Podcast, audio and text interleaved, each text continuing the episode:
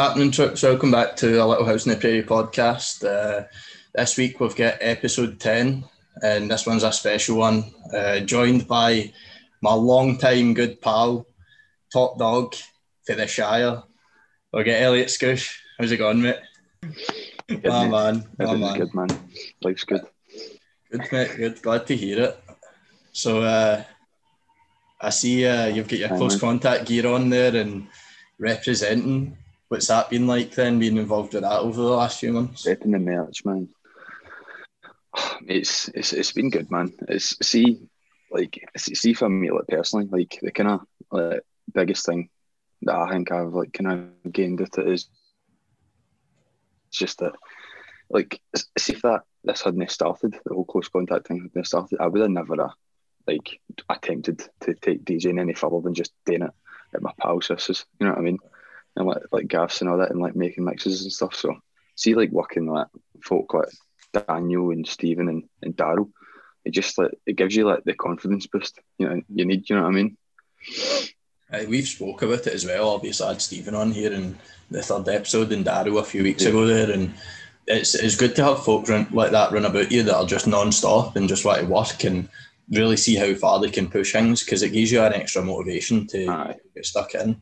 Aye, hundred percent. Let's see if like see if you were ever wanting to like kind of like see somebody start a business, it would it would be Stephen, and like you know what I mean. He's just like he's just the most mo- motivated guy ever, isn't? Uh, Honestly, he just it, and see the thing is as well. He's like proper like clever with it as well. Like he just knows he just knows how to do it, man. He's obviously been like doing different kind of things for years. But then see when you get like the drive of Stephen, like the the knowledge that like Daniel has in terms of like the all the equipment and you know what I mean, all that kind of the side of stuff, all the audio type stuff. uh, And then like Daryl, like Daryl's just like he's got so much ex- for somebody who's like 24, 25, the experience that he's got is like unbelievable. You know what I mean? uh, So it's like it's so cool to like be kind of part of the team that get to like kind of sit and like see like see what's happening. You know what I mean? Uh, you just get to I think it's like. I genuinely I, I've said this to Stephen. Like I think it's like the best idea. Of, aye, aye, exactly. Uh, Aye, because like between the three of them, they all like bring something completely different. You know what I mean? uh, It's good it's- to it's good to kind of get to be involved a bit with it and, and watch it.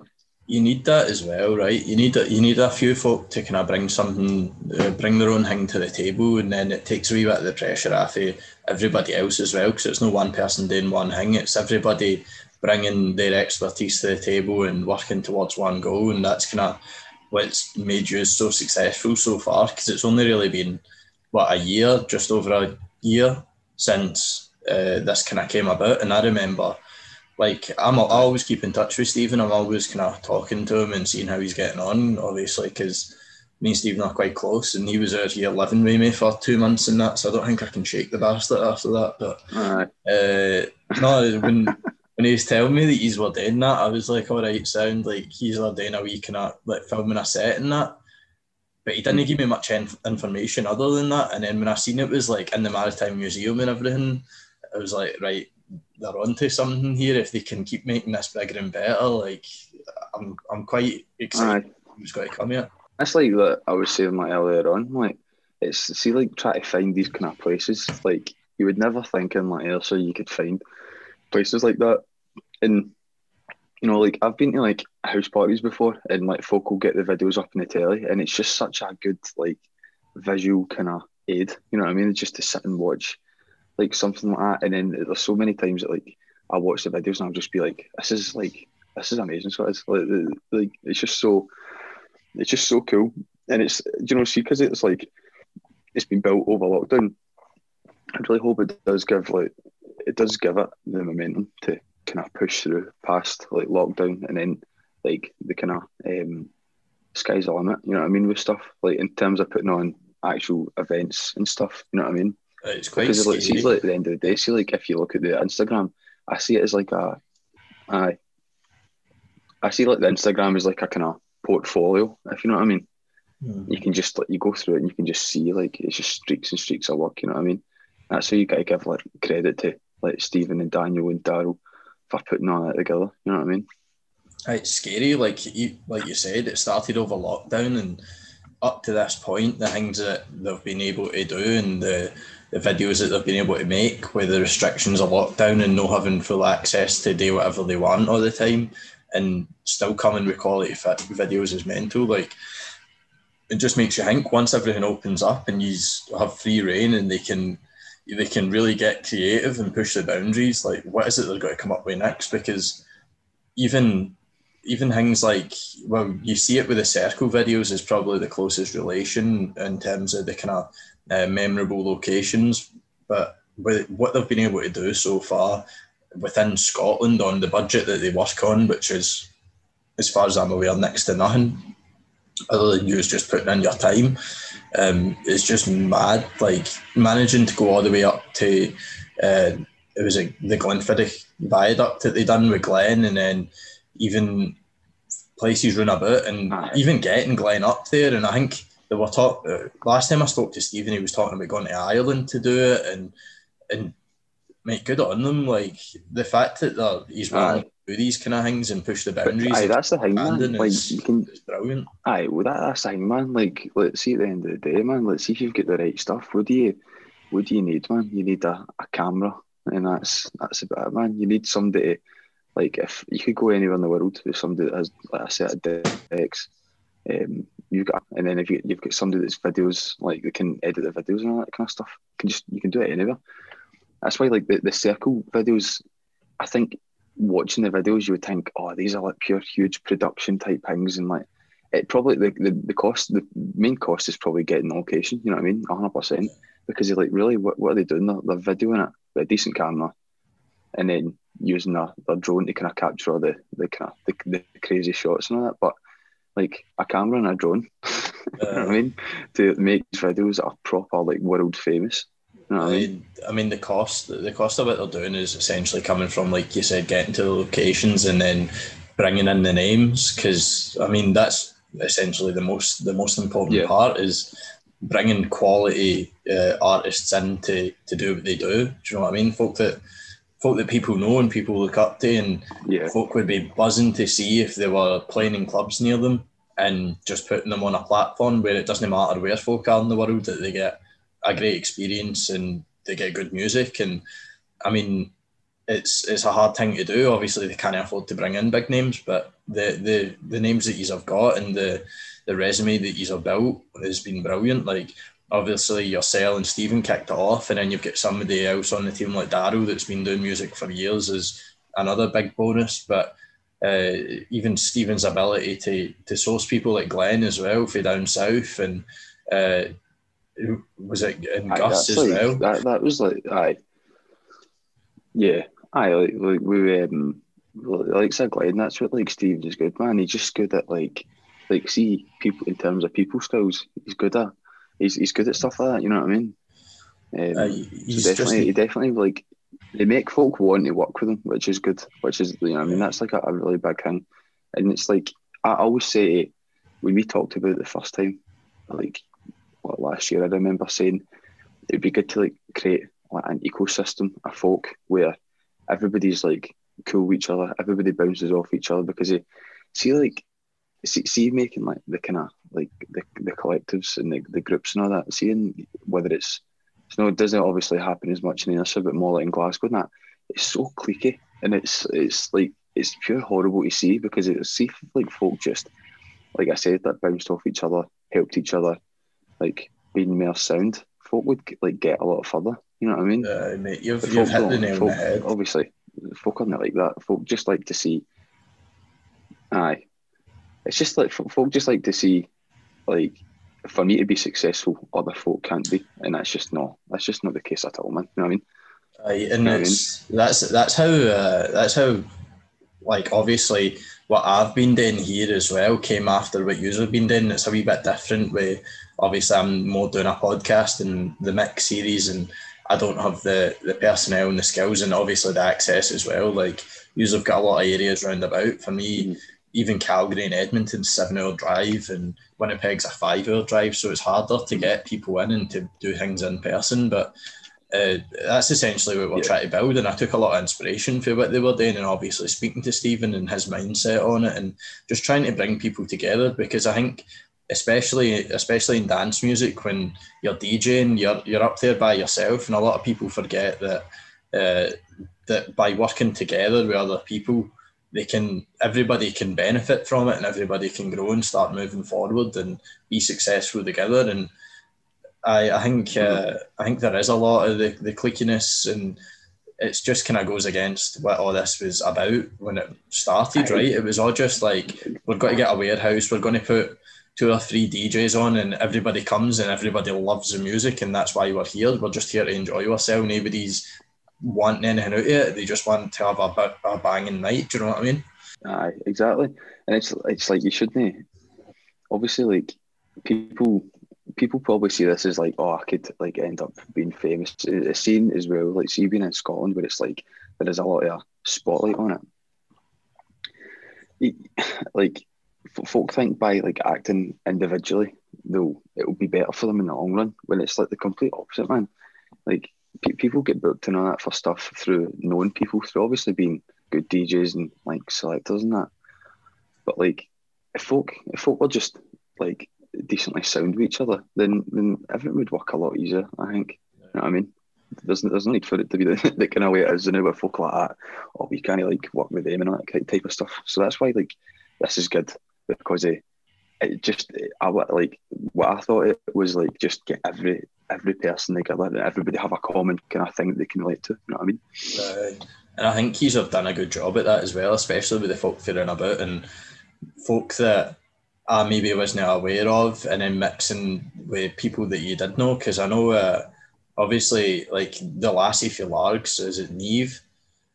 Neva? Aye, she she's banging, she's, man. Like I, I heard her saying, I'm like, holy fuck, and that's my kind of stuff as well. Like I don't even know if you remember in Ibiza. Like I know you're more of your kind of lo-fi housey kind of you you've kind of moved into a techno space recently, like, but for me it was all like plus 140 BPM, like blow your fucking heat off, acid techno, like dark as fuck, and I started playing it in Ibiza, and I think it was just me and Grant. They were like, "Yes," everybody was like, "What the fuck is this?" Aye, that's the thing, man. It's like uh, you, you, you like obviously found folk like that, and like like that that last scene was a good example, man. Like the songs that kind of she makes is like just mega high quality, and then like I said, it's not that that pencil and is obviously a really cool place as well, which like helps. Um, even like, like folk like Daryl, man, like before like me, I was like pals with Daryl. I didn't listen to a lot of his, his music, and then like I, I said like I say that he's got one of like one of his last like EPs. He's got a song called um, "What's Your Favorite Color," and it's like it's probably like my favorite song anybody's made this year. I, I listen to it like like nearly every day, and it's like I'm just like my pal made that. It's, it's you know what I mean it's amazing and like it just it makes you realise there's like so much like good music out there. It's like literally like literally on your doorstep, and you wouldn't even have known about it unless I, I, I up like pals with him. You know what I mean? Uh, it's mental. Daryl's an interesting one as well because I've known Daryl for actual years, like since we were wee guys. I used to do judo with him, like if like three times a week. We were knocking fuck at each other, and we, we were like really close in that. And then uh, obviously, like when you go to when you go to secondary school and that, uh, you kind of drift apart a wee bit because you find your own groups and your own year and everything. But we were always we always kept in contact. And then when I moved here, I probably didn't speak to him for a couple of years, but I knew he was always making music because like I grew up with like him, Alan McDowell, Cammy McClure, and it was all like uh, like MC tunes and that they used to make, and then it kind of went to more rap stuff and then dubstep. Uh, I came back and I was, I was, I think I was with my girlfriend. We were outside Clubhouse, and I was crossing the road, and I just heard, "Jazza, you a fucking gimp," and I'm like, oh, "Here we go. Who's this? Who's this next?" Right? And he came bouncing across the road, and he's like, "Mate, I'm playing in Clubhouse tonight, and this and that," and I'm like, "Oh no, is this to be like dubstep or like what am I getting myself into here? Am I just better to get up the road?" And I went in and out obviously the sound had changed for the last time I'd spoke to him in the last two years. I was like, hey, this cunt's, this makes sense actually, because see the amount of time he's put into music in general. It it just Aye. shows. It shows through everything, even though his sounds changed over the years. Just through through going through all the transitions and covering so many different genres, he's just picked up so much knowledge, and he's the person that Oh, he's always been driven to just apply that and to to keep getting better and better. And he doesn't really give a fuck what anybody thinks as long as he can be critical himself and see the improvement. aye, that, that, that's the thing, man. Like, see, like, like, he's just, he just has so many like qualities that I wish I would have had when I kind of started like like DJing that like years ago, and I just think like, I was always like, oh no, man, what, what like, okay, what, what are folk going to think about me? And I can't, I can't do this because I'll get embarrassed. And, like, I, I still like like get embarrassed to see the videos, man. As soon as somebody turns that turns that camera on, I'm like, ah. like you're terrified. So like, but you get you get used to it, man. And like like like Daryl's just like so chilled about everything, man. He just he just like he, he just embraces everything. You know what I mean? And that's like that's like a good way to be. Like obviously when you're doing like if you're doing like, like one of the videos of that, but just in life, if if you're that kind of way, you just like don't give a fuck and you're just like sound chilled about everything. It's a, a great way to be, man. You know what I mean? Uh, and I think I think a lot of it just comes to the transparency transparency as well. Like he doesn't he's got nothing to hide. He is who he is, and there's no fear of judgment because like you you know a lot of folk yourself that you see them on social media and that, and they're fucking putting up all these posts, and then you meet them in real person, they're nothing like what they're like on fucking the internet, and you're like this is, this is quite disappointing. This is quite shite. But with Daryl, he's just this is me. When you meet me, I'm going to sit and talk to you. Aye, this is what you see, the exact the exact same as I'm on online and just enjoying myself. And if you don't if you don't want to be on board with it, that's sound. I'm not going to sit about and fucking greet about it. I'm just going to get on with things because other folk are. So that is banging. And I just wanted Aye. to touch on that a wee bit as well. What you were saying. It's Um, good in I, I said that it's, it's good in the group as well because like like I've like like like I've like as soon as like me and kind of Daniel like kind of met each other properly, I was always like like I got in like really well with him. Um, obviously, I always got on well with Stephen, and then with like Daryl, I've got on well well with him, and it's like like see when like the four is like, are, like together, it's it's hilarious. I think you know what I mean. uh, Um, and then like because he like there is like a level of like assertiveness from like Stephen, Daniel, and Daryl. Whenever they discuss something, it's always like they're dead, like straight to the point. Like, like if somebody if somebody does something they don't like, we just say no, I, I and that's, that's the way you've got to be, man. It's like when you're pals, you, should be able to just say like stuff like that to each other.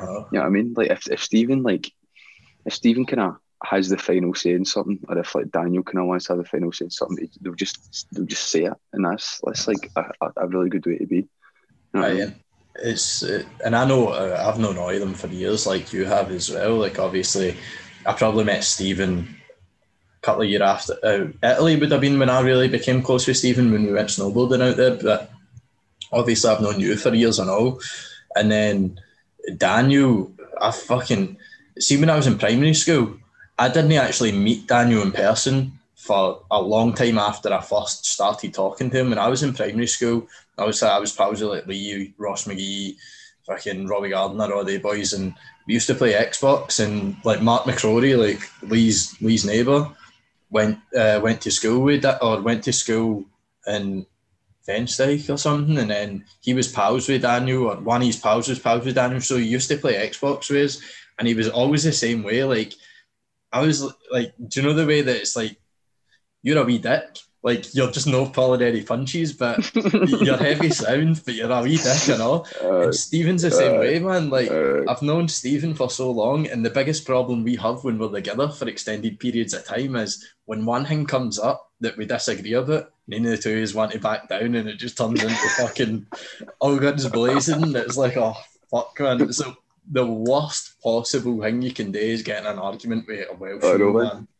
it, it, it, make, it makes for good memories. Thing. Aye, it, honestly, it's uh, if you go in, uh, in like if you disagree with man, you've got to you, you've got to pull out the big guns, man. He Like, takes just it, get but, man, accept, like just accept defeat, man. That's what I. If I disagree with him or something, I'm just like, aye, aye, definitely, man. he takes it, but he, but he That's hates, the way, man. Like, he hates you, see when you're like kind but see, see when you're like mega motivated like that, man. You can, you can definitely be like that. You've got the right to be like that. You know what I mean? If you, if you've like built something like, I mean, like Daniel built something for absolutely nothing, man. Like the the, the passion to, eh, to do something right and do something your way, like is is going to be there, man.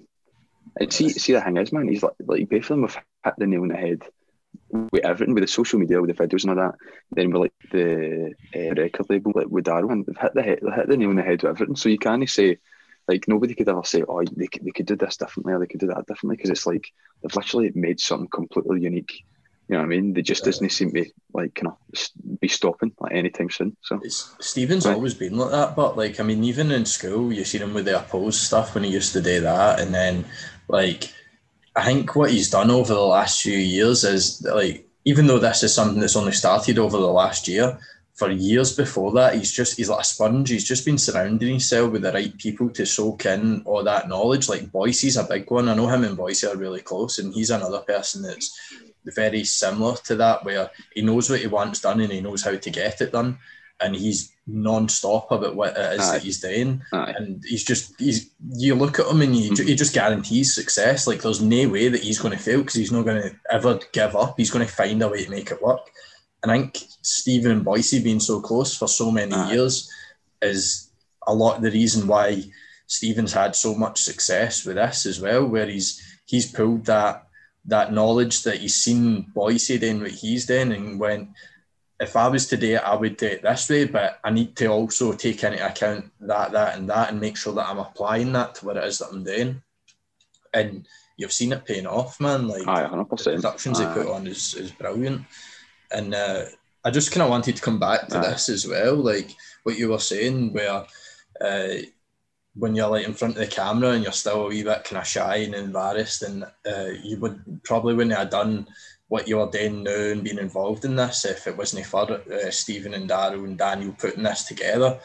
Uh, but I, I remember like yeah see bef- see before like folk were going out and uh, going to these like going to survey and going to like SWG three and things like that. Even like this was before I left, so it would have been about eight nine year ago. Even then, you were DJing. You were the only one that I knew. You were the first one that I knew. you were DJing. You were into dance tunes. You were, and I think just music in general. You've always been somebody that's uh, like you. You're so knowledgeable about music because you just love it so much and one of the, uh, the folk that I've known that's been doing it for a long time. It just like, uh, do you know where it comes from? Right, like genuinely, it comes from like I remember, like I don't know if you ever remember that big, huge speaker that I used to have, and I used to take it to other parties. Yeah. It was like a big Bob Marley speaker. it was like a big mate. It was like it was like that size. It was huge. A big massive thing. I used to take that everywhere, like to every. I I used to take it to every party with me, right? And I remember like when like folk like going to like, like parties, seventeen I remember I used to sit there and think, I hate these tunes, man. I wish I could just be in charge of the tunes all the time. So I would just get uh, this big massive speaker, bring the tunes, and then let's see when folks say, "Oh, put this tune on, play that tune on." Oh, I've heard this tune. You just start to pick up like a library, and then it just gets bigger and bigger until you've got this like monumental playlist of like absolute like party starting tunes, and folk love it. And then like I remember like used I used to get such a buzz, man. See when you used to put class tunes on you'd sit like that, like, oh, I have to feel loves the tunes and have these like pure hype and all that in this class. And then that's when you start thinking like I could just do this all the time to every party that I go to, you know what I mean? Yeah. And then that's how that I was like that's how the like starting to DJ even even happened, man. And then I was like obviously getting into it and all that, it's like learning it at first is hard. Like see when you try to get your head around it, it is hard. But then see once you see once you pick up the the basic twenty percent, man. Everything else just comes comes naturally. You know what I mean? Um, it's more about like a hundred. Like this is what I've kind of realised. Like the last like maybe two years is like it's about song selection. It's like you can be a good DJ, you could be you could be the best DJ in the world, but see if your song selection is absolutely shit, nobody cares. You know what I mean? But being a an, being a decent DJ and having like selecting brilliant tunes is like obviously the most important thing. I think anyway. Aye, you have to, and you have to be you have to be good in every genre. You can't you can't like you can't just know one genre. You know what I mean? Because of, like if you if you're gonna if you're to play a mix for somebody or you're going to a gaff or you're playing a night or whatever, you need to be able to adapt. You know what I mean? Yeah, you can't fit a square peg in a round hole. You need to be able to uh, You need to be able to pick the ones that fit the night and fit the atmosphere. And I think uh, you've you've nailed it there as well. Like there's no better feeling than when you put on a tune. See, especially when you're in a gaff, like when you put on that tune, that you just no matter like everybody's stunned about talking and this and that, and then the tune comes on, you just see everybody's head turning and they're singing at the top of their get the lungs and going nuts and fucking, and you're just like, yeah, Aye, man, that's, that's, the one, aye, man. That's the one. aye, that that honestly, man, that gives you such a buzz, and it's always gave me like a pure buzz, and like, ah, it's just, it's just like pure riding energy, mate. It's just, it's class. It's like, it's, it's pure enjoyable. I think. Um, you never, like, I'll never know get a, a lot of buzz for that. You know what I mean? I say like I'm, I'm, I'm pure buzzing, like for this going in the future. Uh, see for like doing like club nights stuff like that, man. Like I think it's just going to be, it's going to be class, man. I'm, I'm looking forward to it so much. Right, I'm looking forward to seeing it, man. I'm just hoping that by the time you, when the timeline that you get to open and get to put on your events, will be open so I can come home for it. Because I've been talking to Stephen, like when you put the events on, I want to be there. Because even like Daryl, I've seen Daryl playing a couple of times.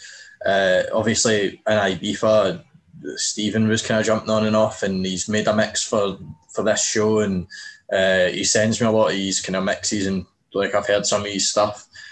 And you, like I've I've don't know how many times I've seen you play, like countless times in house parties and just everywhere. Ibiza was just about every like fucking day for what ten hours a day, and it's Every I just- minute. I just think it's unfair because you've no, as far as I'm aware, I don't know, you've no played out in clubs, maybe no, man. ever.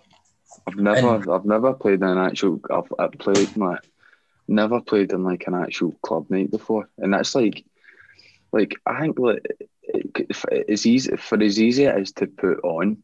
It should never be like, oh, that's my goal is just to play a club night because you should obviously you should want to do more than that. But it's it's date like anybody can put on a club night. You know what I mean? Yeah. See now, any, like anybody can put on a club night. You see hundreds of different collectives and all that like popping up, and they'll play two or three club nights and then you'll never hear them again. But it's getting like the foundations right and starting and getting the right one that you, you that you want to continue on from. You know what I mean? You don't want to just you don't want to just play one club night, go, oh that was good. All my pals will remember that, and then that's the end of it, man. You want to it's, you want to actually create something that can like can chug forward itself. You know what I mean? Keep going. Uh, and uh, no, but I'm I'm buzzing to see what he's doing because I think, especially with the, the lineup that you have had with the, the videos and that, I think he's will fucking smash it, and I'll just go from strength to strength and really see where he can take it because I can see even Stephen. Well, I suppose Stephen was talking about going to Ireland and that. I can see it being a big thing all over the UK and Mhm. carrying over to some places in Europe potentially as well. And I mean, you've we've seen it recently from the UK. Like these these well put together events have really started to to kind of show, but peak head and shoulders above everybody else. I mean, you're seeing Fly and Terminal V are the kind of two big ones in Scotland, and then Yeah.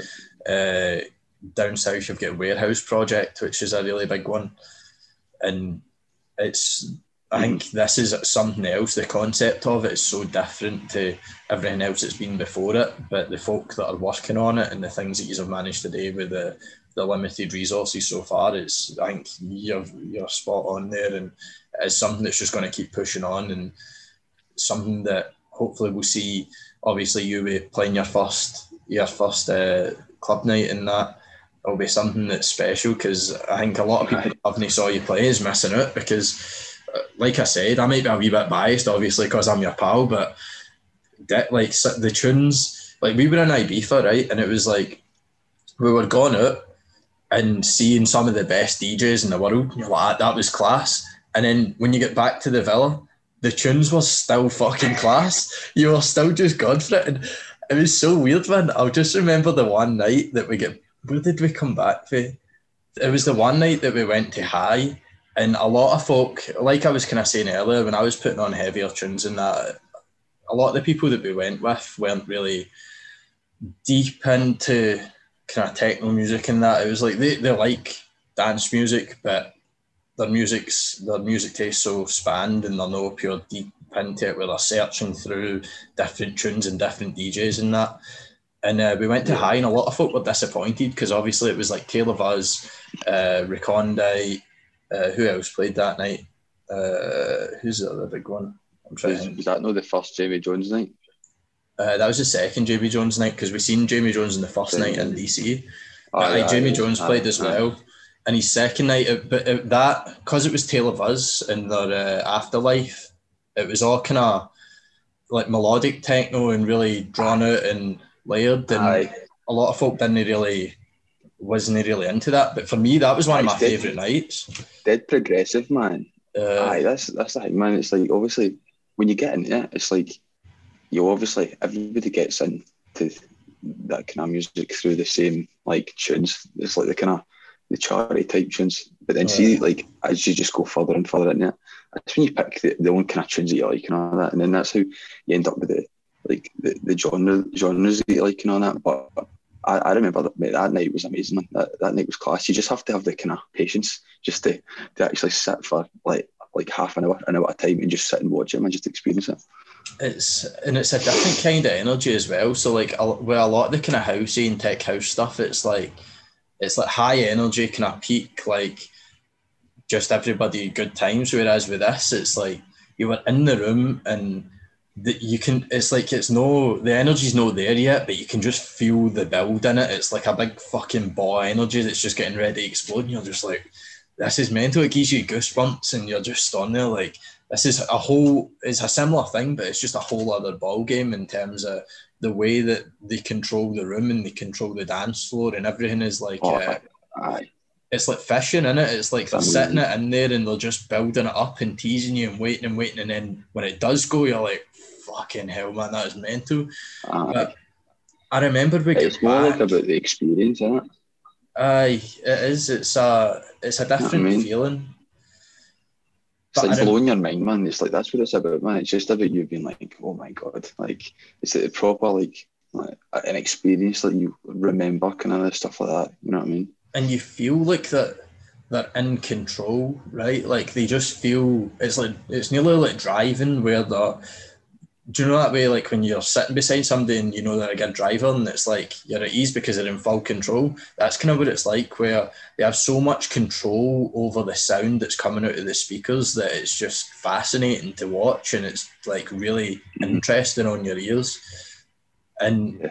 but when yeah. we get back for that night i'm sure it was that night we were off fucked man and uh, you came back right and you had, we had the decks set up on the on the ironing board in the living room with the speakers, and everybody's just uh, on the ironing board, on, and everybody was sitting in the in the living room, and we were all just wrecked.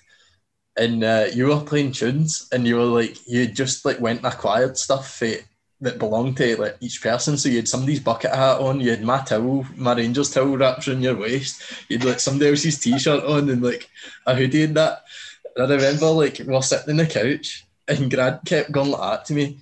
Yeah, yeah. that's like, what? He's like, who brought that cunt back? He's banging by the way. When I sitting there like, who is this DJ man?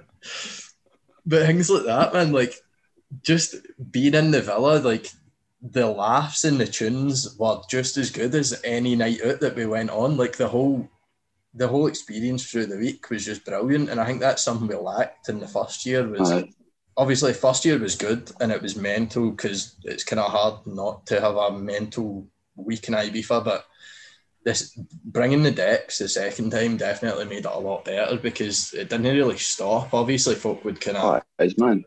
They'd slowly uh, fade away to their bed, but it was always uh, come and go. Uh, and I think uh, because they like the kind of time folk were sleeping as well. I said to Shan the other night, I was like, I think the earliest I got up one day was the day that we went to Mambo, and it's like I woke up and then I was in the shower, out the door, and then like within twenty minutes I was watching the sunset, and that was yeah. like the that was like the earliest I woke up, and I was only about twenty minutes away from watching the sunset. You know what I mean?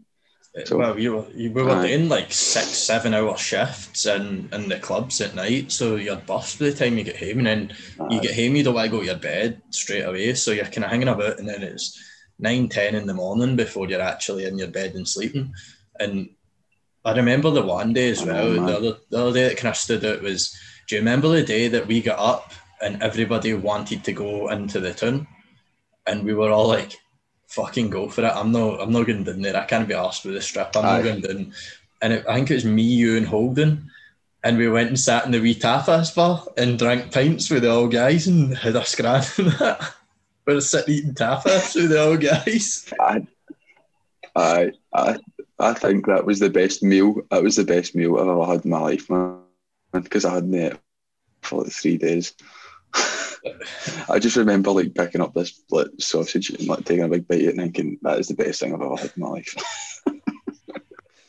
but three days of no eating tastes like Mate, I put my body through some stuff. oh man. Summer man, because we went to Awakenings, right? And I'm not kidding you. We left on the we left on the Friday. I we left on the Friday, and I ate in Wetherspoons in the airport before we left. From then until we got into the airport in Eindhoven on the Sunday, all I ate was uh, a fruit salad, half a spring roll, and I think an apple in the morning, and that was it for like three days. No, I- mate, it's like honestly, you can you can pure, you can actually put your body through some stuff, man. I know, man. It's like you- you wake up rough, you don't want to eat, so then you get back on it, and then if you don't eat when you're back on it, you just don't eat again, and then like you pure realise your your body doesn't need food that much. when you're needs on these holidays, like, I mean, I can go like five days without eating.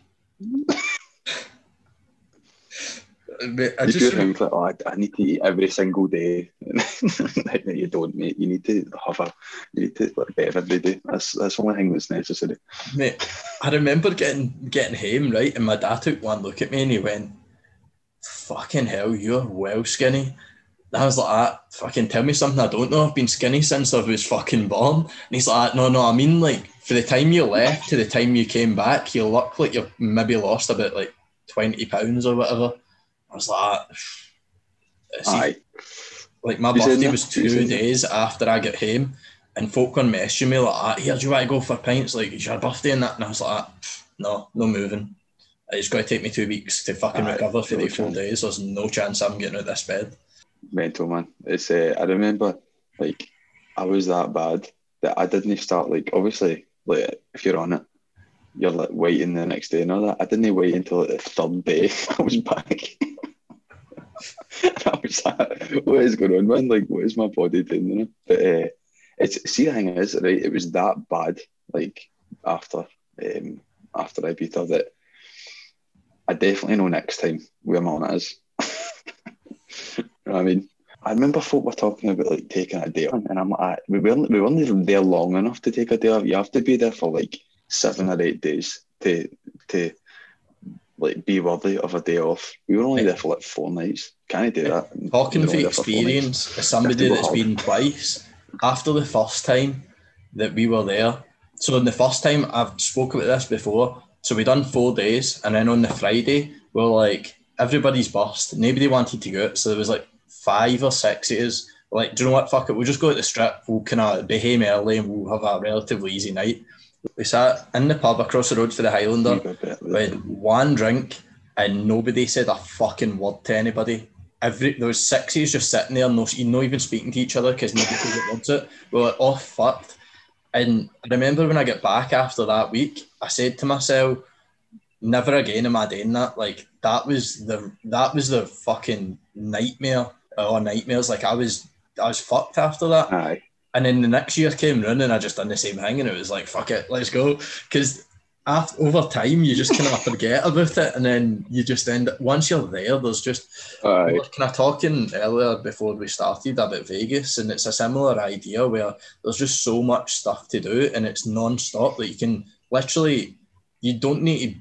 If you're if you're relatively smart, you could go without even having a hotel and just go there for days, and you'd always have something to do and somewhere to go. Oh, mate, hundred percent. Mate, you could just walk about. Mate, it's that warm. you could just, you could just walk about all the time, man. Like just non-stop, man. It's ah, it's like I get they're actually quite similar. That. There's just non-stop things to do, man. You, like the, the place just doesn't like Vegas. Like just the place just doesn't sleep. You know what I mean? Uh, And uh, I don't think I'll ever go to a place like that again in my life. You know what I mean? uh, It's fucking mental. and I think the group of folk that we had as well was perfect. Um, because I mean, Oh, I think both, both times I went, I mean, I can't, I can't knock the first time that we went was was really good, and obviously with different people the second time, but the second time was just perfect. It was just always a laugh. Like even the day that it was pissing a rain, we just sat around that table and like for hours I had tears running down my face. Like I was fucking creasing myself because we sat under the wee canopy and like rain pouring down and possibly the warmest place that you that you could be and it was like we were still just going for it and even getting on the plane on the way home like the Aye, you have to put like when you're sitting in that situation in the group, you have to you have to pull out your thick skin. The and I think uh, even on the plane on the way home as well like I mean we were there for four days and I think a lot of folk it had took its toll on them and they were kind of ready to wind down and get back to normality and just that chill like, that was mental man. but we get in the fucking airport and know. Kyle abandoned his bag for bottles of wine. Boyce was Boyce was on a condition all the way to fucking landed in Prestwick. I'm sure did Kyle not try going to Glasgow and going to right out? right. uh, we don't talk about uh, I man, like he was like, like straight back at man. Like when we were in the airport, I left my bag in the toilet for like three hours, man. I'm sitting eating a KFC. They called the, the gate, and I'm like, I've actually no even seen my bag for like, like two hours at least. and then I was like going up to everybody, and I was like, "Oh, you just you any you've got my bag?" No, no, and I was like, "Oh no!" I was like, "Here, here we go again." Eventually, I found it in the toilet. It was still in the cubicle. Nobody, like, I, for some reason, took my bag all the way into the cubicle. Right, you're a on the way there, that. like, do you remember? Do you remember? Wait, do you the way on the there? The way there was the worst one. We fucking we left spoons, right? We got on the train and so we'd had a pint, we got on the train and uh, we got off the train and you turned and went, Here. I was like, "Oh, what? I've left my bag in the train. There's like fucking hell, Scoosh, man. We've not even made it to the fucking airport yet. We've not even set foot in the airport. And you've left your bag on the train. And then who was it that went and got it? Was it Boyce? Aye, I'll, I'll tell I'll, I'll tell the story of how Boyce got it because it was hilarious.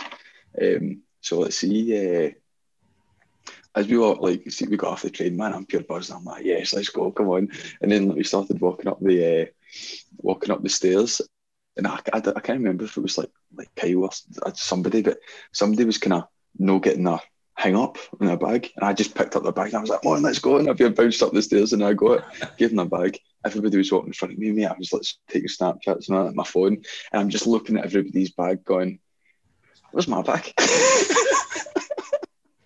and then it just pure hit me, and I just stopped, and I just turned around. I think like, I think it was like you and Grant that was standing right behind me, and I just went, left my bag in the train, and I just, I just walked just straight back down the stairs.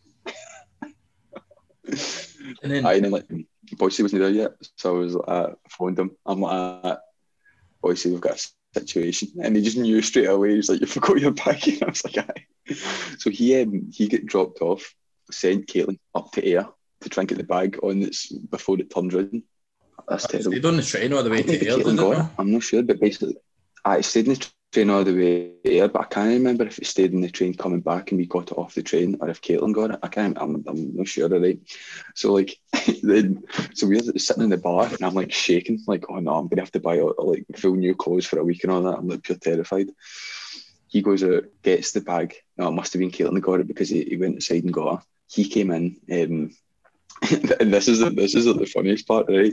I was wearing like a bracelet, and we were going through like, the Prestwick Airport security, and then like, like I put my bracelet in, like in the uh, in the wee ducat thing, all right. I'm walking through the kind of like the, the the scanner thing, and he was like, "Right, we need to go, we need to go," and he's, he goes like that to me, like, "I've got your bangle, all right," but I thought it's bag, so I just left my bag again. just started charging through the airport. And then we got to the gate and we were all standing in the queue. And I'm like, boys, where's my bag? And he's like, what do you mean, where's my bag? and he was like, oh, see this, the look in his face, man. He's like standing with like a double vodka and coke and he was pure like rage. He just like comes up, he's like, I can't, I can't even believe it. I'm sprinting through the airport. And like, like it's like four like uh, the the TSA folk about like, just people sitting looking at my bag as if like like whose bag is this? Like, how could some you know what I mean? And I took it off them and I was like, oh, like they don't even know that this is the second time I've lost my bag in the last like hour. Then we went to um, we went to uh, Vegas. I done this like getting off at the train at Glasgow Airport. Everybody's I'm pure buzzing, bouncing through like uh, bouncing through it. No, no Glasgow Airport, Glasgow train station. And then like Shannon just goes like, hey, like, where's your bag? And I'm like, I, I don't know. I don't know if I can get my bag, man. I, I honestly don't know how I do it. You It's going it. to happen one day. I'm going to lose my bag, and I'm going to feel absolutely. You done it three times in one day. You left it on the train. You then you left it at security, and then we got to we got to Ibiza, got ourselves sorted in the villa and that, and we went out to DC ten. And at the start of the night, you went here, Liam. Here's my wallet and my phone. You look after them. You've got you've got a bum bag. Like just leave it in there. Don't let me touch it. You came out Aye. when we were outside and you're like, here, it's fucking roasting in there. I'm going to go and get a fan, Liam. Can I get my wallet? I'm going to go and get a fan. We're like, aye, sound. You went away and get a fan. You come back, you're pure buzzing with your fan. Liam's like that. You get your wallet. You're like, oh, fuck my wallet. Who the fuck's my wallet? I like, do you know what it was? It's that I went through, got my fan. Oh man, I'm like, how like how bad can you get, man? Like, I went through, got my fan, and then like I kind of went into Patrick Tom for like two seconds, and I had like one of those like crossbody bags. I didn't see the full holiday. I would like sit with like up here, and I would like walk about with like this. So I'm like walked into Patrick Topping. I'm like, like I've got my phone, my wallet, and uh, my passport all in here. Went right up to the front, stood there for like ten seconds, like had like the hang on, and I was oh I was meant to go back to everybody. Turned around, went back to everybody, came out to use, and you're like, "Where's your Where's your wallet?" And I looked down, and my bag's like what lying wide open. My wallet's gone. oh, fucking hell, man. that's that's when I was like, that's when I was like to, um, I think I was like to Liam, I was like, "Here, take my passport, because if I lose that, I'm dead." you know what I mean? See, when you got Then, your I- then I just back, didn't. I didn't take responsibility for them. Then it's the see, when you got your wallet back, no, you I, di- I, um, I, I didn't get, I, I didn't get it back. I lost it. Did you? I, I, like, I, I don't know. Like, have I told you the story about my ID? I was about to say that. Did you not get your ID back? I so like that was in uh, that was the first night. So I was in DC ten, all right, and then so I'm like I've been like we've been home for like two months. It's like September now. You know what I mean? It's, I've been home for ages, and uh, I got a message from like a random boy from Manchester saying, "How's it going, mate? Um, I found your uh, I found your ID in high like last week," and I was like, "What?" I was like, "Like how?" I, I was like, mate, I didn't like. I, I've been home for like like like six or seven weeks now, and you found it in like like not even the same club that I lost it. I lost it in DC ten. He found it in high. I just said to the guy, I was like, you know, I'll send you a tenner then if you if you send it send it home to me. And he did. It's like, mate, like, how weird. Somebody's obviously had that, held on to it, and then I like, chucked it. I lost it in high. You know what I mean? How, Aye. how does that happen, man? It's mental, mate. It's mental. It's what actually one of the most fried things ever. A similar story, a similar thing happened to Hayden as well. When he was in, when I was home, he went to Barcelona with Brody, and they were in the Yeah. plug in Barcelona, and like in the plug, I've got to give them ID. So he gave them his ID, and then when they were done, obviously fucking stoned to the bone, the two of them just patched. And then about a month later, uh, fucking Carter Ray was in a, uh, in a, uh, Barcelona with his girlfriend, and I tell them, he's like, "Oh, where can I go?" I was like, "Go to the plug. You'll be able to get in there." So he goes to the plug, and the guy at the front desk is like, ah, "Do you know anybody that's like been here and this and that?" And Carter starts rhyming off names of everybody he knew from Scotland, and he goes, "Hayden Bain." The guy goes, "I've got his ID." it's it's still sitting in Carter's house. It's still sitting in Carter's house, you know. What? Mate, that is amazing. It's like travel the world. I know. You fucking not even with him. Mate, that's mental, isn't it? that's like proper like, like small world story shit, isn't it? Mate, it's it's actual mental. It would scare you, like how how small That's the class, world is. That is that is like heavy. That is like my story, man. Mate, like even I definitely. But it's, like aye. the world the world's a mad place. Like even last week I done uh, I done an episode that's going to be coming out on Sunday here, and uh, with a guy from Edmonton called Will, and I was talking to him. Mhm. And he was like, "Oh, I uh, years ago, like, I, I took a few of my pals to my birthday, and we went to Toronto, and we went to Patrick Topping and Coda, and I was like, "Ah, fuck off! Mhm. What year? Was that 2018?" I was like, "Mate, I was there, I know. The two years were in the fucking same place, probably started ten, the same as you and Stephen, Aye, and fucking. Uh, and Pacha started ten feet apart, and uh, two year later aye. we're doing a podcast in that. And I, I wanted to talk about that as well because we've heard Stephen's account of that, but I kind of want to let you tell that story as well about the, the night in the night in Pacha because obviously I was out for the count.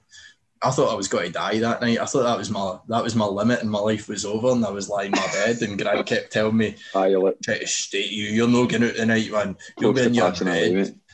And then I rose for the dead and get showered and get in the taxi. And all of a sudden, I was like, where's Scoosh and Stephen? They're like, they're in the taxi to Pacha. I was like, right, sound. All of a sudden, we pull up at Eden. I'm like, hold on a second. When the fuck did this happen? When did we get told we were going here? They're like, oh, you were you were out when we decided this. Aye, so like we were saying earlier on, man, like we, we rocked up. You had like a, a ticket that's like before like a certain time. So let's say it's like before twelve o'clock or something that we rocked up. I just had the normal ticket. So I just jumped in.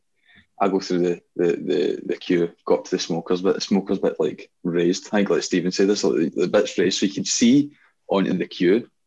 Started talking to these like two random guys for ages. And then like half an hour goes past and I'm like, ah, like where's Stephen? Like, he definitely should have been in here, didn't? And I'm looking at the queue going, oh no, he's not here. And I'm like, to these guys, I'm like, oh mate, I'm quite like my pals, I'll, I'll, I'll see you. And I'm like walking about the smokers bit. And then uh, I- I'm like, I'll just text him or I'll phone him. And I pulled out my phone and my phone died. And I was like, oh no, what am I going to do now? so I just got like, I just go in and like, like, I'm like, "Oh, I'll definitely find him. Like, is it, can't even, the, the place can't even be that big. And then like, I, didn't know that it was like the biggest club you would ever see in your life. So I'm like walking about. Man, spent like, like I mean, that was about half twelve that I realised I didn't, I didn't have him. And then there's a Snapchat of me like meeting him, and he, like it's half Snapchat him. He took a picture of me saying "found the big man," and it's like five sixteen in the morning. I'm just standing, and then the place ended up shutting at like six. And then I remember, like I, I I remember saying to him, like I think it's like six or seven it shut. The last like like hour or two hours we were together, like it was like the best show ever. But we, like we were just like we were standing right next to each other, and I ended up bumping into him, and then just being like, "Oh my god." like, fuck. you know what I mean? But We then like, after that night finished, like we started walking home, uh, and then uh, we, we ended up in like, a, a, a gym play park, like down at the beach, and then we're just sitting there and like. I'm like, man, I'm getting a pump on. Started doing the machines. It's real funny, man. It's like it's like it's like 30 degrees outside, and like six in the morning, man. It's class. And we use no, uh, we use no and like ten feet apart from each other and all the whole night. Like when you Aye, found each other, you're like, "Ah, "Where were you?" And he's like, "Ah, "Just there," and you're like, "Ah, "I was just here." I, I, I remember him saying to me, I was, I, have you been on, like the dance floor long? And I remember saying, like, he was like, I've been, I've been here for quite a while. And I'm like, "Ah, mate, I've been standing here for ages. We've been standing right next to each other. It's mental, man. It's, aye, it's unbelievable. So it is, man. It's such Oh, a buzz, but like that, like that story's hilarious because like we talk about that all the time. You know what I mean? Uh, it's, And like it's even just like even though like it would have been better rain, like see like being somewhere like that yourself, man. It's like you're just like this is class, man. You're just pure like can take everything in. You know what I mean? Aye, Seeing it's Dixon, good. amazing. That's that's a mad story as well, because like that's the fear when you're in the places is losing everybody your way and just being stuck by yourself and being like, oh no, the panic starts setting in, like, oh fuck, what am I gonna do here? Like and Oh then all of a sudden God. you just bump into them. Because aye, aye, because it's like it's not even like that. Like see if like it'd been any other night, it would be like all right, like I'll just go and see somebody else. But it's like the one night that it's just me and him. I pull out my phone and I remember actually pulling it out, and as I pulled it out, it just went, it just died, and I'm like, oh no, this isn't good. this is not this is not ideal. Oh, definitely not, man. And Aye, mate, there was fucking there's just that that full holiday. I mean, it was only four days, but the amount of mad shit that went on was just fucking ridiculous. Like the full Yeah. the full weekend or the full four days. I think we came home in the Sunday or something like that.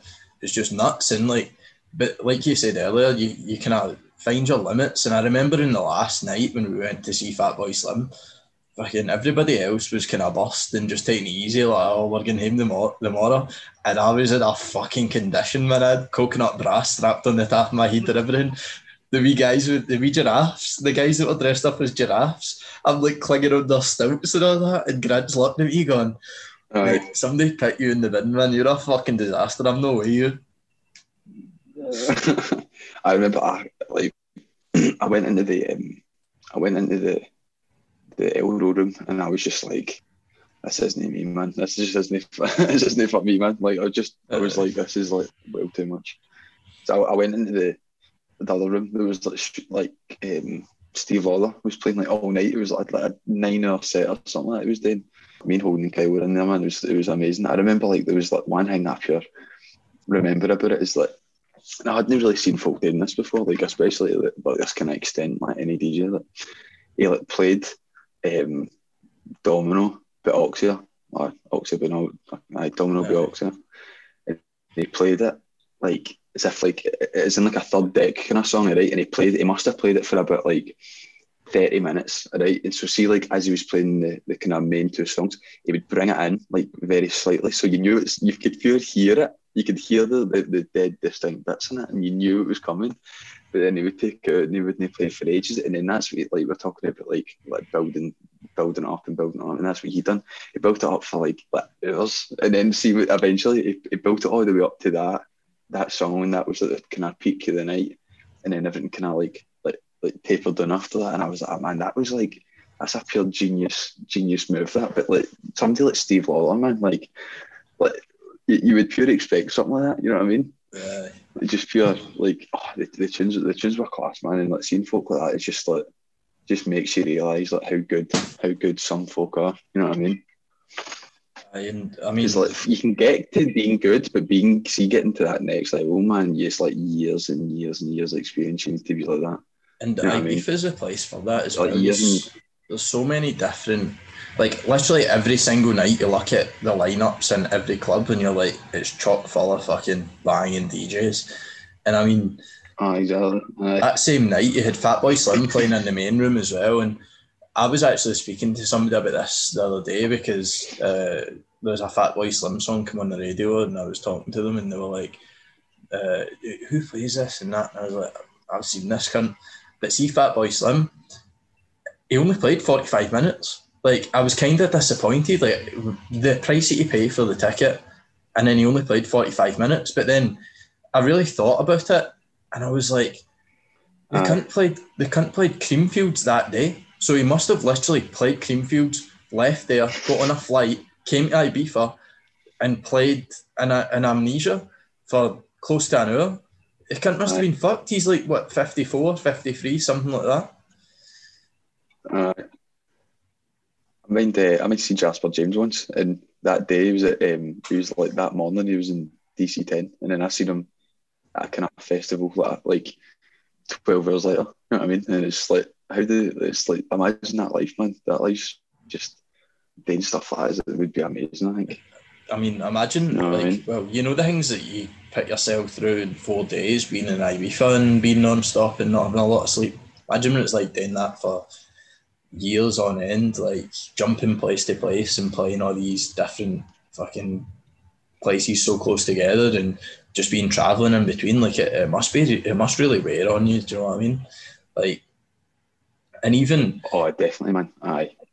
and I think you've seen it as well. I mean, with Denis Sulta, obviously, is one that comes to mind is mean my very first ever kind of full proper techno event was Denis Sulta and Surrey, and you were there that night, like the night that we all went, and it was phenomenal. And that was kind of went right as he hit that that uh, level where he just after that he just started to kind of take off. Like he was very well known in Glasgow for a while before that, and then since then he just hit a level where it was like the cunt looked unstoppable. But I think uh, from playing so aye, often aye. and that lifestyle of traveling and being non-stop, I think it just wore on him for a while because now you're seeing him kind of pick and choose the gigs that he's playing and he's not as full throttle as he was before where used to see him everywhere and now it's like I'm just focused on doing what I'm doing and I'll play the gigs that I want to play but I don't have any pressure on forcing myself to mm. play every single opportunity that I get. Do you know what I mean? Ah, exactly. Especially like like now, man. Like obviously, like folk will like to just play anything and as often as they can and all that. But like you will get like folk will get to the point where they're like, like you, you, I don't know like, I think. Do these folks do they get bored there? Like, you know what I mean? Would would that ever get boring? If like folk like Fatboy Slim's doing it in like fifty four, would it like you know what I mean? Would it ever get boring? You know what I mean? Uh, I don't know. I think I think again it comes back to what we were talking about earlier, where that like there's probably times where you just can't be asked with it. Like, I mean, even for me, there's sometimes where I know I'm going to do, I need to do something, and I just can't be asked any. You just want to fucking sit about and be lazy and fucking chill out. But I think it comes back to that. See, when you play that tune that gets folk gone, and that feeling that you get, the the goosebumps and the, the buzz that you get after it, I think that that's what kind of keeps them going. I think to, obviously these people need to love music ah, and definitely. love what they do, and they probably do enjoy it most of the time. But I think they're the that's the fuel when you when you have the moments that kind of gives you a new wind to just keep pushing on and doing more and more. And I think for somebody like that and Carl Cox as well, you're seeing them being more selective, but they're also making sure that they're getting quality in over quantity. Like you always see them playing the big yeah. festivals and uh, doing their nights in Ibiza and making that's their kind of main their main uh, their main goal. And then other than that, it's just being aware enough to take take care of themselves and take time to be with their family and take time to kind of have their alone time and chill out and relax. Definitely, man. It would be it'd be a lot, man. See the traveling. I mean, you see folk like doing like two fifty plus shows a year, and it's like, like like, you, can only you can only get so much jet lag before it must start absolutely breaking your body. You know what I mean? Uh, look, Solardo's well, like you see, that. like you see, like I, well, they just don't stop, man. You know I mean, you yeah. see Solardo, they're just everywhere, and that, that that probably like accumulates into their fame. You know what I mean? That probably is like a big reason of why they're so famous because of the actual volume of them putting their name out there is so is so high. You know what I mean? Yeah. And I mean, they do everything as well. It's not just their shows. Like they're they're folk that you like. I'm I seen them just before lockdown went on. Like they were playing a show in Manchester one night, then the next day they were in Australia, and then they played Argentina, Colombia, like that kind of South American circuit, and then they were back playing in England, like within days. But on top of that, they did a they did a radio show I mean, I know it's only one, I know it's only James that does that, but even still, like, for to still find the time to do that, and on top of that, every fucking song they put out is an absolute anthem. Every single song, it just rips dance floors apart and is at the top of the charts. Aye, I know it's it's that, that thing as well, man. It's like you just think it like folk folk play so many like somebody just plays so many shows. I think that's I think you I think you do start to see more of like it would be good to see more DJs that aren't just famous because of their good producers. You know what I mean? Like yeah. you, you don't get you don't get that many. You know what I mean? I think Denis Denis was obviously no like world renowned for his like production and like you know what I mean? Like Jackmaster, obviously like folk like Big Miz, he churns out tunes like nothing else, and that's obviously going to help his fame. But like like Carl Cox, man, Carl Cox is like the biggest DJ ever. Like I would like he's he's a he's a DJ before a producer. You know what I mean? Uh, he's he's the exception though because he he came up over time as well. Like he earned the right to do that. Like he was playing in Ibiza in the eighties, and he was just, and that was the time where Ibiza was really becoming what it is that we know today, where it was kind of coming into its own, and it was a place where it was just enjoyment and freedom and go and do what you want to do. And the parties were insane, and the music was phenomenal. And he's essentially built a full career off of not, like you said, not necessarily being a producer, but playing the right tune at the right time, song selection, like he just has a weapon of tune. Like he has a weapon, uh, has weapons in his in his uh, at his disposal. And I mean, you've probably seen as well with the live streams he's been doing for like Beatport, and uh, I think he's been doing like a vinyl series on Mixcloud as well. And you look behind him, and I've seen other videos of it as well. For when he moved house and moved to Australia, and his record collection is like a fucking library. It's scary how many records His that guy record collection, has. uh. Just, uh, he- I think about it, like see him, like you, you see those records, and he's not picking bad records. You know what I mean? No. He's like every one of those records is going to be absolutely like. you know I mean, it's he's got he's got the perfect thing for all times, and he's it's something like it's a, it's a constant battle, right? Because see, when you see Carl Cox, you kind of have an idea of what he's going to bring, but you never really know exactly what it is. He's always got to bring that tune that you've never heard, and he's got to bring the right thing that you didn't know that you need until he plays it. And then in comparison, you've got somebody like Rainer Zonneveld. Rainer Zonneveld is, for me, one of the most like creative people in terms of live performance. Like, there's a few. There's probably him, Paula Temple, and Kink off the top of my head. Kink is ridiculous with the kind of live performance stuff he does. aye, But uh, Kink's But on a different level. King just aye.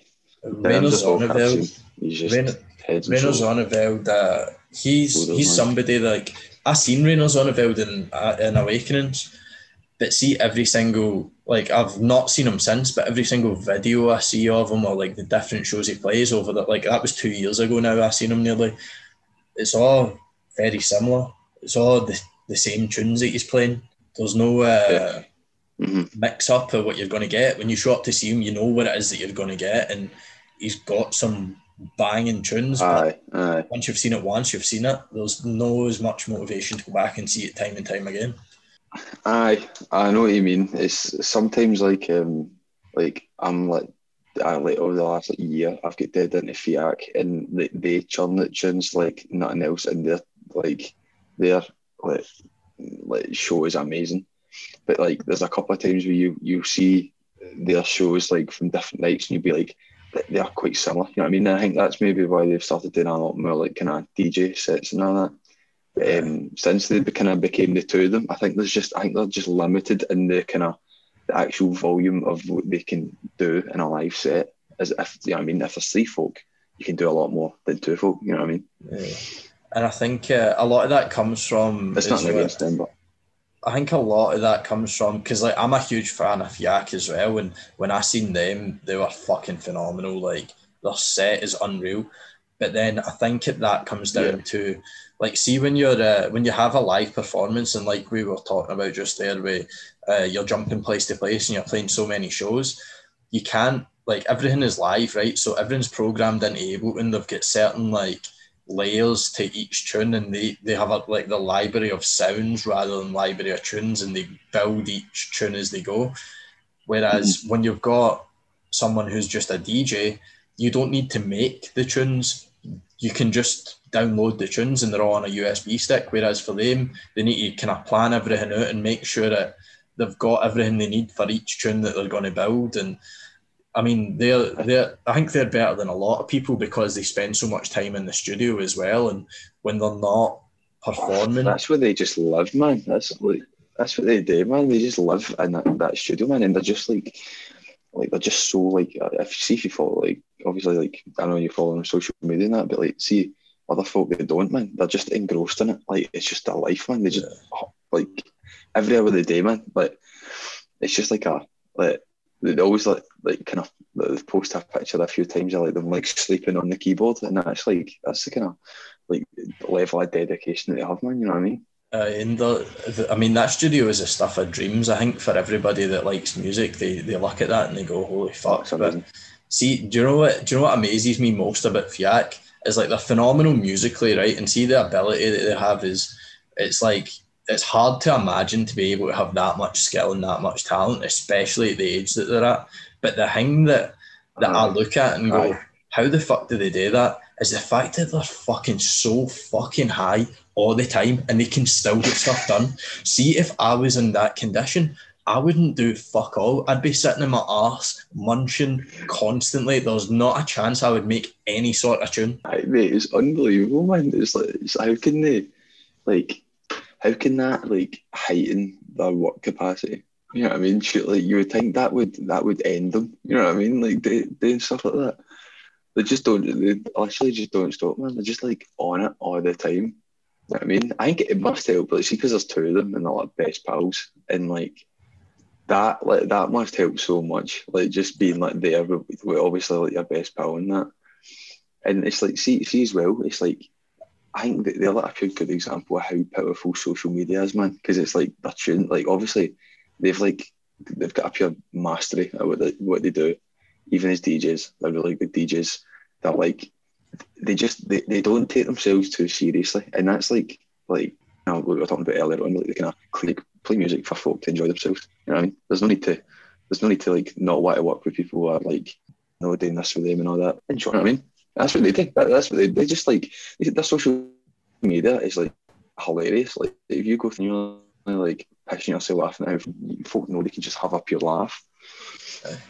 They're just they're very relatable and how again taking it back to what we were talking about earlier is they're very relatable in what they do and how they approach things and it's like yeah, we're, just here to enjoy ourselves and I think like you said like they're best pals and uh, it's more of a social thing for them as well, right? Like a lot of folk will get together with their pals, like and go for a pint, or they'll go like play fives every week or whatever it is. Whereas they'll just be like, "Here, do you want to like get together and smoke dibs?" And they just go and sit in the studio and chill out and have a laugh and make some music and that. Like that's just what they do is their social activity. They're no uh, and just burn uh, time that being unproductive. I sit and jam.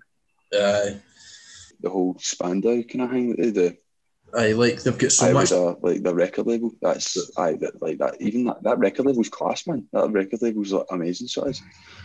And the, they're bringing these people up, like a lot of a lot of people that are possibly uh, maybe not as known or don't get as much credit as they deserve, who are kind of on the come up and working hard and like uh, kind of try to find their path. They're, they're recognizing that and they're bringing them into this atmosphere similar to what close contact are doing, where it's like this is this is a family and you can be part of it and we're, we're including and it doesn't really matter what you, where you come from or what you do in that like we're just got to promote you doing good shit and keeping keeping pushing on and working hard and I think that's been a lot of their success because you've seen people like Ellie Acula coming through and Klaus Schöning and uh, stuff like that, that they've been. Aye, that's the, the, the, two that stand out for me, man. Yeah. Class, They're amazing. So there, that's that's the thing, man. It's like like with the folk that have done the close contact thing, like going to like the videos and all that. It's like people are always like dead sound. See if it's nice to them, man. Everybody's like sounding. That's like that's what you want, man. You just want folk to get along with each other and that. I mean, have a laugh. You know what I mean? Yeah. It's good, man. But everybody, everybody benefits from it. You know what I mean? Obviously, like like with like Stephen and Daniel, like they get to make this like huge portfolio of like of like content, and then in return, like see, like see half the DJs that I follow for like eh, gonna they all use close contact video like like screenshots basically is their profile picture for the DJ page. I think that's like heavy cool. You know what I mean? I think that's really cool. You always see them using like a uh, like um, like for, for the promo for the, the, the channel, a promo for the mixes and all that, you always see it's like wee bits of the video or like all the pictures and that, and it's just like that's just like something that like that it's just like the pure O to to Stephen and Daniel for that man. It's class, I think. You know what I mean? Stephen and Daniel, happy to do it, man. Stephen Daniel that enjoy it that much that they just love doing it.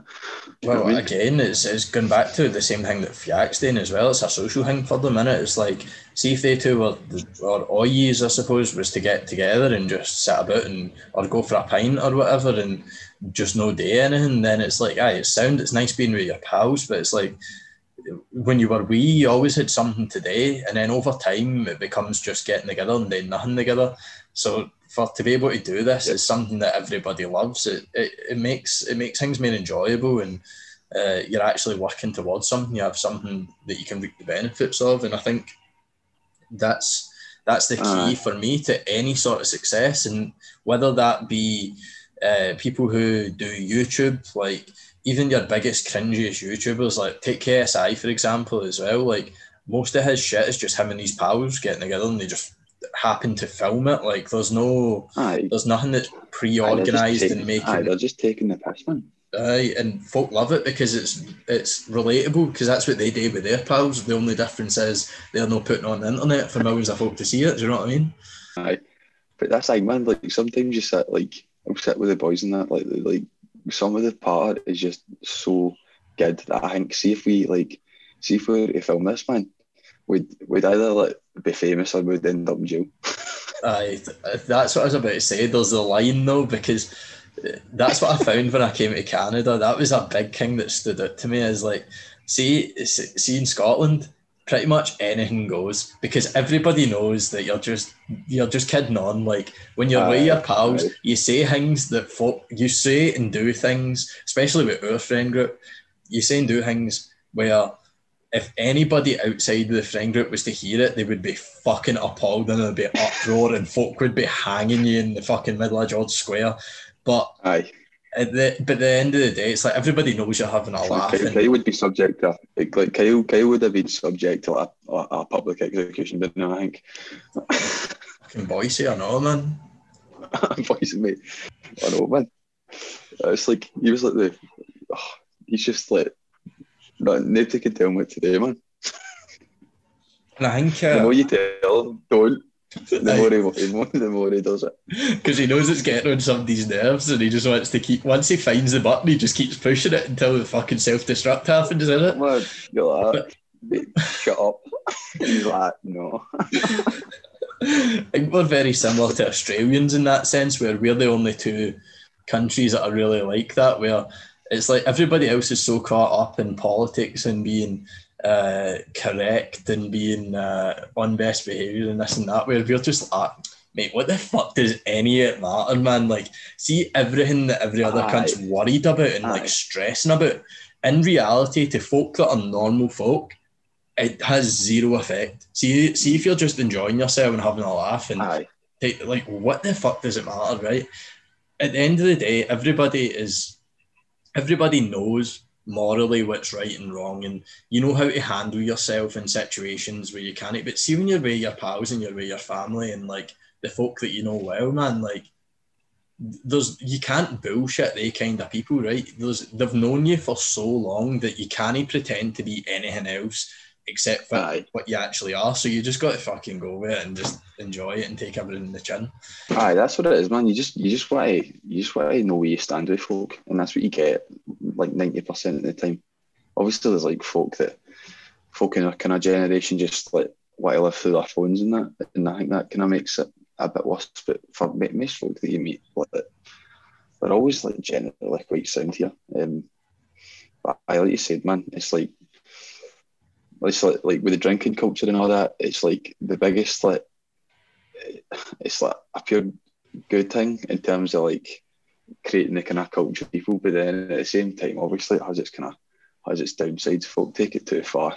you know what I mean? Like folk take like bevin and all that well too far. But uh, I mean there's George all, Square at the weekend, man. I've never seen so many smash bottles in my life, man. Terrifying.